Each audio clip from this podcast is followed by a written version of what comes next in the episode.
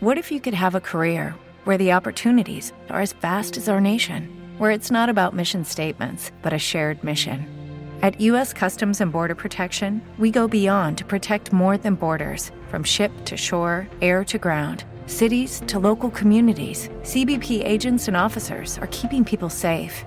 Join U.S. Customs and Border Protection and go beyond for something far greater than yourself. Learn more at cbp.gov/careers. Officina Agile, il primo podcast in Italia per condividere idee e spunti di riflessione con agilisti e appassionati del settore. Nato per contribuire alla diffusione delle metodologie linee agile nel nostro paese. Ciao a tutti e bentornati da Matteo per una nuova puntata di Officina Agile. Come ogni puntata vi ricordiamo che è possibile ascoltare le puntate del nostro podcast su Spreaker, su iTunes, su Spotify, su Google Podcast e ovviamente sul nostro sito www.officinagile.it. Ma mettiamo subito il task introduzione and done e andiamo ad affrontare l'argomento di oggi.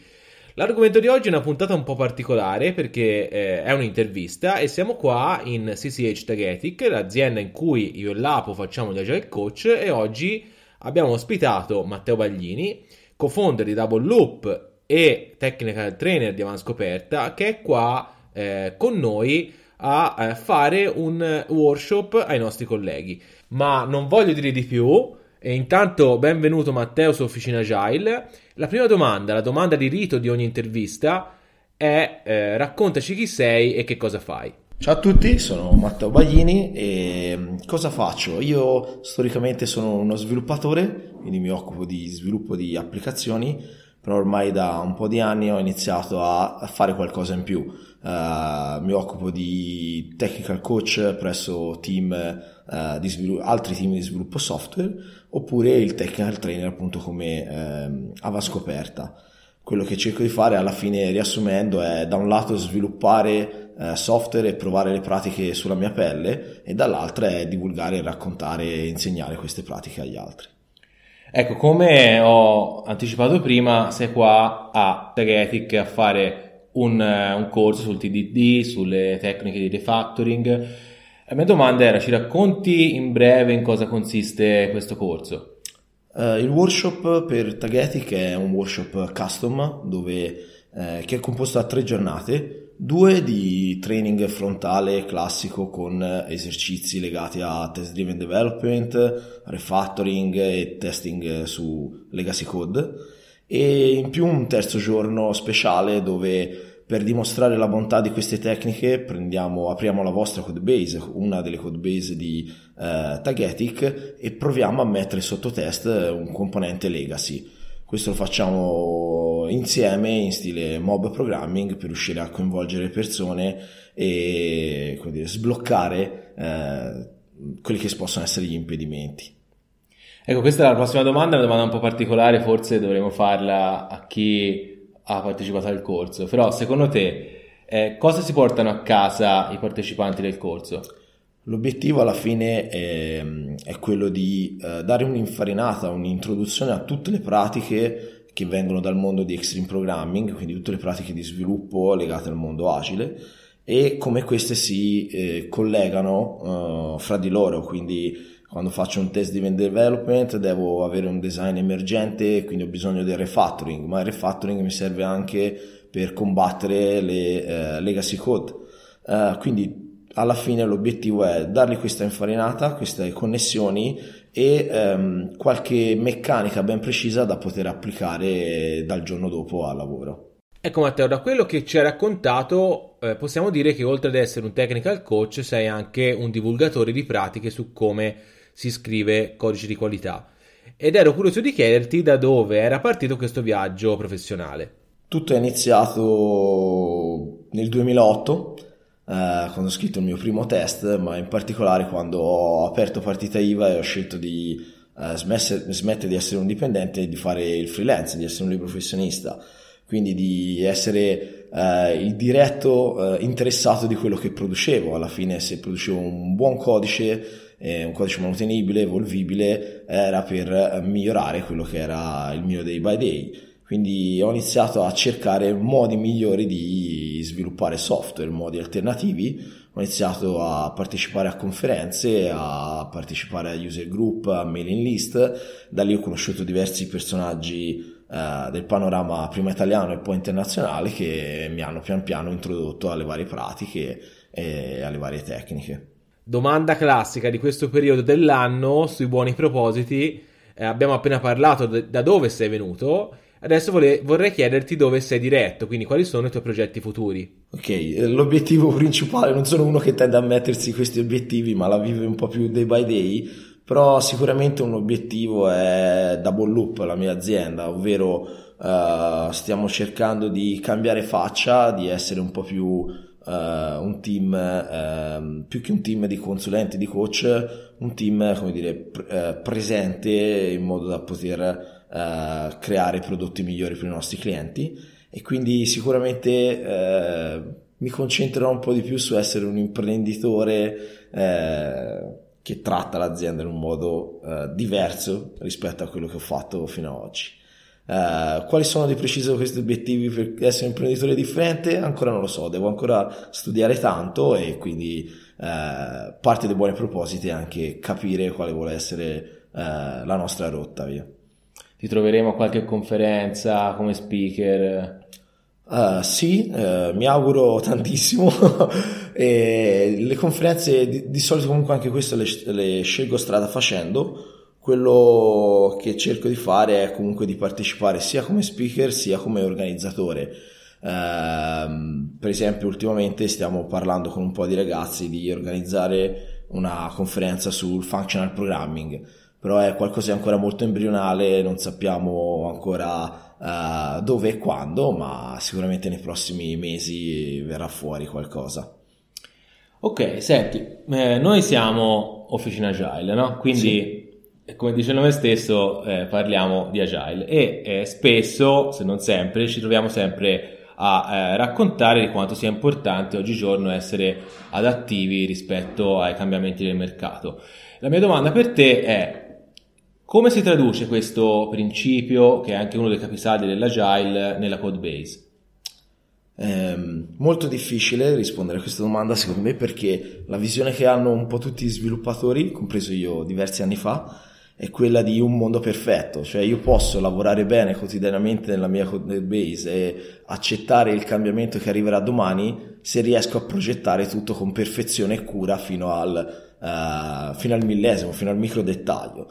In realtà la verità che ho scoperto strada facendo è, è diametralmente opposta, ovvero dobbiamo cercare di abbracciare pratiche e design che siano semplici, minimali, che rispettino i requisiti solo, uh, che conosciamo bene solo oggi, eh, senza cercare di anticipare il futuro, ma far sì che si, il design si evolve e si adatti nel futuro quando questi cambiamenti arriveranno. Quindi viviamo in un costante stato di imperfezione come dire, è un po' come un animale che vive, la code base, un animale che vive di vita propria e che grazie alle nostre pratiche, alle nostre conoscenze, cerchiamo di tenere eh, in senso positivo sotto controllo. Ti faccio una domanda un po' particolare. Immaginiamo che sei un technical coach, anzi, facciamo, facciamola proprio più difficile. Facciamo che sei un nuovo team member, no? entri nella tua nuova azienda e vai a lavorare con un team e ti dai come obiettivo quello di eh, portare all'interno di questo team eh, queste buone pratiche di, eh, per scrivere buon codice. E magari ti trovi con un team che magari di DD, di refactoring, di clean code, di principi solid, non ne sa niente e magari non è neanche così aperto alle novità, è un po' resistente. E secondo te che faresti come prima cosa eh, per appunto portare eh, queste buone pratiche nel team? Uh, l'approccio migliore è, credo che sia il non imporre le pratiche e soprattutto non cercare di eh, far sentire una distanza fra te che conosci queste pratiche e gli altri che invece non le conoscono. Um, il modo migliore è iniziare a lavorare con gli altri, fare per programming e eh, iniziare a fare un po' di ehm, divulgazione di questi argomenti, mandandoci piano e potenzialmente senza usare nemmeno grandi nomi, quindi prendendo il test di event development, ma perché non proviamo a farlo in un modo diverso, scrivendo anche il test oltre alla classe? Eh, dopo un po' di test, perché non provare a scrivere il test prima della classe stessa? Um, il refactoring, perché questa cosa non la cambiamo? Che ne dici se la cambio in questo modo e andiamo verso quest'altro design? Quindi cercare di far vedere uh, cosa certe tecniche offrono e cosa risolvono, piuttosto che provarle a imporre e raccontarle come se vanno fatte per forza, ok? Eh, questo serve secondo me a, a, spingere, a motivare le persone a volerle abbracciare prima ancora di capire cosa sono e a cosa servono. Anch'io vorrei fare refactoring come ha fatto Matteo o l'altro collega. Cosa devo studiare e cosa devo imparare?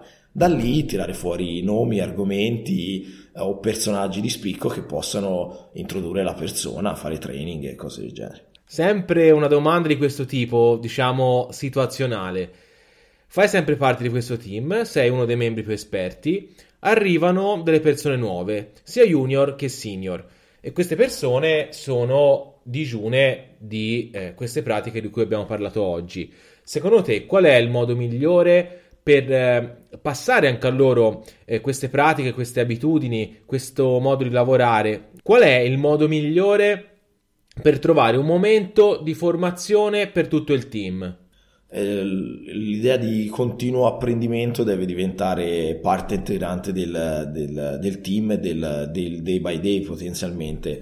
Alla fine quello che sicuramente non dobbiamo cercare di passare agli altri sviluppatori, ai colleghi, è che imparate certe pratiche è finita, fatta, siete eh, dei grandi e siete i migliori al mondo. Quello che accade è che anche il mondo dello sviluppo, il lato tecnico, le pratiche, anche se hanno lo stesso nome, si evolvono, shiftano nel tempo, quindi quello che veramente dobbiamo cercare di eh, insediare all'interno dell'azienda è l'idea di continuo apprendimento e continuo miglioramento.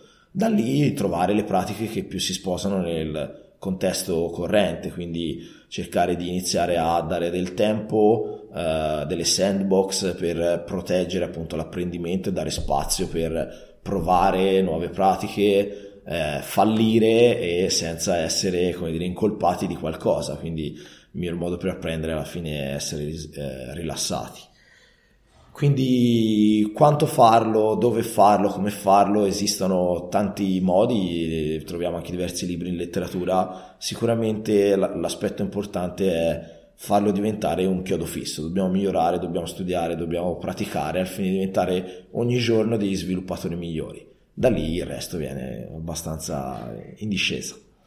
Ok, ultima domanda, poi ti liberiamo. Eh, Officina Agile ormai ha un discreto pubblico, sicuramente ci sarà qualcuno che ascolterà questa puntata, questa intervista e sarà incuriosito da quello che hai detto, no? E magari eh, non sarà così fortunato ad avere la possibilità di fare in azienda un corso come quello che stai facendo qua eh, a Tagetic.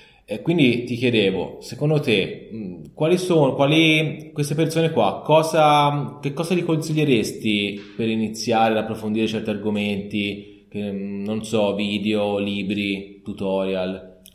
Uh, trattandosi di pratiche, pratiche tecniche, eh, dobbiamo sicuramente studiarle per capire un attimino di, di cos'è, di cosa si parla, ma l'aspetto più importante è provarle, provarle sulla propria pelle, provarle con un esercizio di programmazione, un code kata, una qualsiasi forma diciamo, di pratica porta sicuramente ottimi vantaggi. Posso leggere 10 libri del TDD, ma se non provo a mettermi lì a scrivere un test prima dell'implementazione, non riuscirò mai a capire che difficoltà devo affrontare e come fare a risolverle. Quindi sicuramente eh, possiamo trovare libri come TDD by Example oppure il più moderno Growing Object Oriented Software Guided by Test, GUS per gli amici. Mm. E, um, però eh, il consiglio è di per esempio leggere il libro e provare con il computer accanto a andare dietro all'incrementalità dei test, a, a tutto quello che è il processo iterativo incrementale applicato dagli autori del libro e poi sperimentare, da lì muoversi, provare un, uno use case proprio di una propria applicazione e così via. La pratica, tanta pratica. Bene Matteo, noi ti salutiamo, ti ringraziamo per la disponibilità, ti auguriamo anche buon corso per le giornate che mancano e niente, Ci vediamo, ormai ultimamente ci vediamo spesso, quindi alle prossime conferenze. Alla prossima. Grazie. Grazie a voi. Ciao. Ciao a tutti. Bene, anche per questa volta siamo arrivati alla fine della puntata. Spero che insieme all'altro Matteo eh, siamo riusciti a trasmettervi qualcosa di utile, qualcosa eh, che potrete applicare praticamente al lavoro o nel vostro tempo libero. Il messaggio importante secondo me è quello eh, dell'apprendimento continuo, che non si finisce mai di imparare, che per scrivere codice di qualità c'è bisogno di allenamento, c'è bisogno di ehm, sfidarci ogni giorno a imparare nuove pratiche, nuove tecniche, eh, nuovi modi di scrivere il software. Quindi siamo all'inizio dell'anno, diamoci dei buoni propositi, sia come sviluppatori, sia magari anche come aziende eh, nell'investire sulla formazione dei nostri sviluppatori. Come sempre vi ricordo che per qualsiasi domanda, qualsiasi feedback potete scriverci una mail a officinagile.gmail.com oppure ci potete trovare su LinkedIn e su Twitter. Un altro modo per essere in contatto con noi è entrare a far parte della nostra community Slack officinagile.slack.com noi saremo felicissimi di accogliere i vostri feedback sia per quanto riguarda il nostro lavoro sui podcast sia per quanto riguarda il libro sul sentiero agile che potete scaricare dall'Impub oppure dal nostro sito. Non mi resta che salutarvi, un saluto da Matteo, ci sentiamo nella prossima puntata.